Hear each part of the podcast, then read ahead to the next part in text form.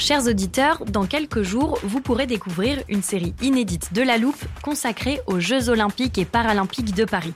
À trois mois de la cérémonie d'ouverture, on s'est demandé comment réussir ces JO. Les transports sont-ils prêts à affronter les milliers de touristes? Le dispositif de sécurité est-il suffisant? L'enthousiasme sera-t-il finalement au rendez-vous? Pour répondre, on plonge durant cinq épisodes dans les archives des éditions précédentes, accompagnés des journalistes de l'Express. C'est à retrouver à partir du 13 mai sur toutes les plateformes d'écoute. Here's a cool fact a crocodile can't stick out its tongue. Another cool fact you can get short term health insurance for a month or just under a year in some states. United Healthcare short term insurance plans are designed for people who are between jobs, coming off their parents' plan, or turning a side hustle into a full time gig. Underwritten by Golden Rule Insurance Company, they offer flexible, budget friendly coverage with access to a nationwide network of doctors and hospitals. Get more cool facts about United Healthcare short term plans at uh1.com.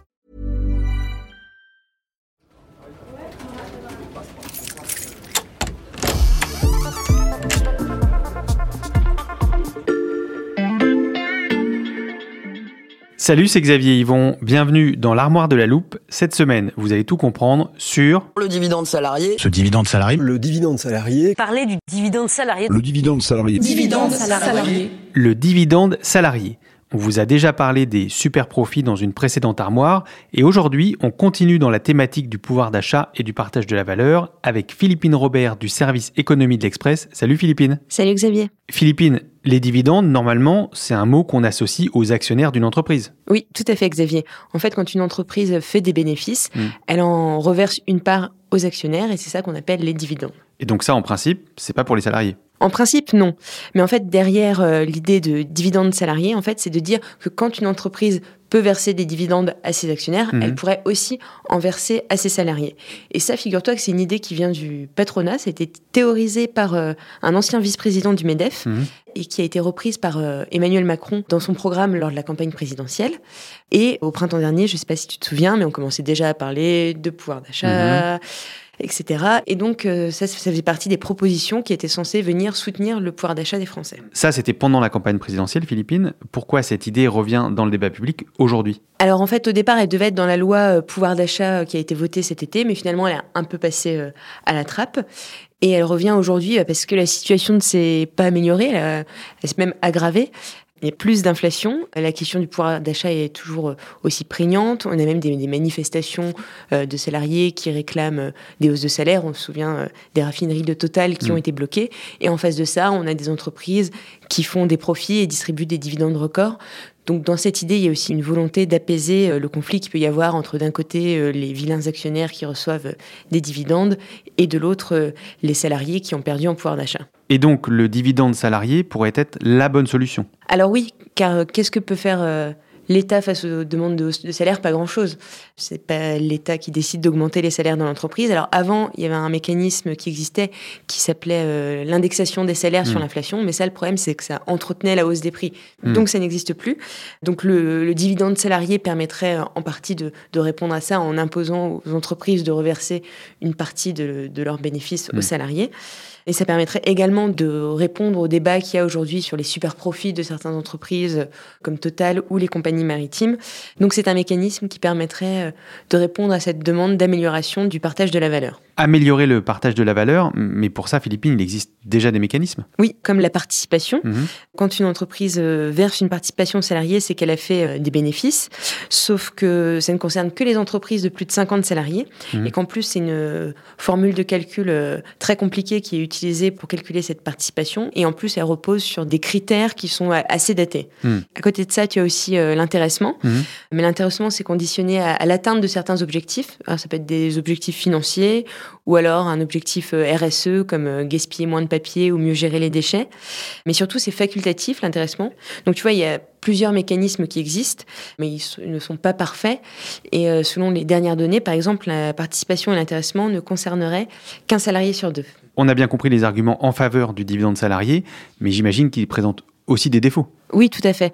Un dividende salarié, ce n'est pas équivalent à une hausse de salaire. C'est hmm. ce que disent les syndicats quand on leur parle de dividende salarié. Hmm. Parce que, ben, avec du salaire, euh, le salarié va cotiser, ça va lui ouvrir des droits euh, pour la retraite, euh, l'assurance chômage, etc.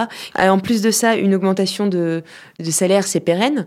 Alors qu'un mécanisme de partage de la valeur, a priori, c'est ponctuel et il peut ne pas revenir l'année suivante. Hmm. Et ça, c'est un problème parce qu'aujourd'hui, les prix ont augmenté. Mais même si l'inflation se calme dans quelques mois ou dans quelques années, le niveau des prix restera élevé et il restera toujours un, écart qui n'aura pas été comblé hmm. entre le salaire et le niveau des prix. Et même si l'idée vient euh, d'un ancien représentant du patronat, figure-toi que les organisations patronales ne sont pas tellement pour, mhm. parce qu'elles trouvent que ça serait rajouter encore un dispositif, elles ont peur que ça rajoute de la complexité euh, mhm. administrative. Et c'est surtout les petits patrons euh, qui sont opposés à l'idée, parce que eux, ils, se, ils ne se rémunèrent souvent pas en salaire, mhm. euh, ils se rémunèrent souvent seulement en dividendes à la fin de l'année. donc eux, ça pourrait effectivement compliquer le, fonctionnement de leur, entreprise et ils seraient obligés de revoir peut-être leur, leur, mode de rémunération. Et est-ce qu'on a une idée de comment serait mis en place le dividende salarié? Alors non, pas du tout. Pour l'instant, c'est très flou car il reste euh, plein de questions auxquelles pour l'instant on n'a pas vraiment de réponse. Mmh. Est-ce que ce serait un mécanisme qui viendrait remplacer euh, la participation et l'intéressement, par exemple? Est-ce qu'on l'utiliserait seulement en cas de super profit ou dès qu'il y a profit? Euh, quelle serait la formule de calcul euh, Pour l'instant, on n'a pas du tout de réponse à ces questions, donc il euh, faudra revenir pour un nouvel épisode pour t'éclairer, Xavier. Eh bien, on suivra ça avec toi, Philippine. Merci d'avoir partagé tes connaissances. Voilà, je peux refermer l'armoire. Maintenant, vous êtes capable d'expliquer ce qu'est le dividende salarié. Et si vous voulez en savoir plus, on vous a préparé une liste d'épisodes de La Loupe et d'articles de l'Express qui traitent du sujet. Les liens sont à retrouver dans le descriptif de ce podcast. Bon week-end, profitez-en pour rattraper les épisodes que vous auriez manqués. Je vous dis à lundi pour passer un nouveau sujet à La Loupe.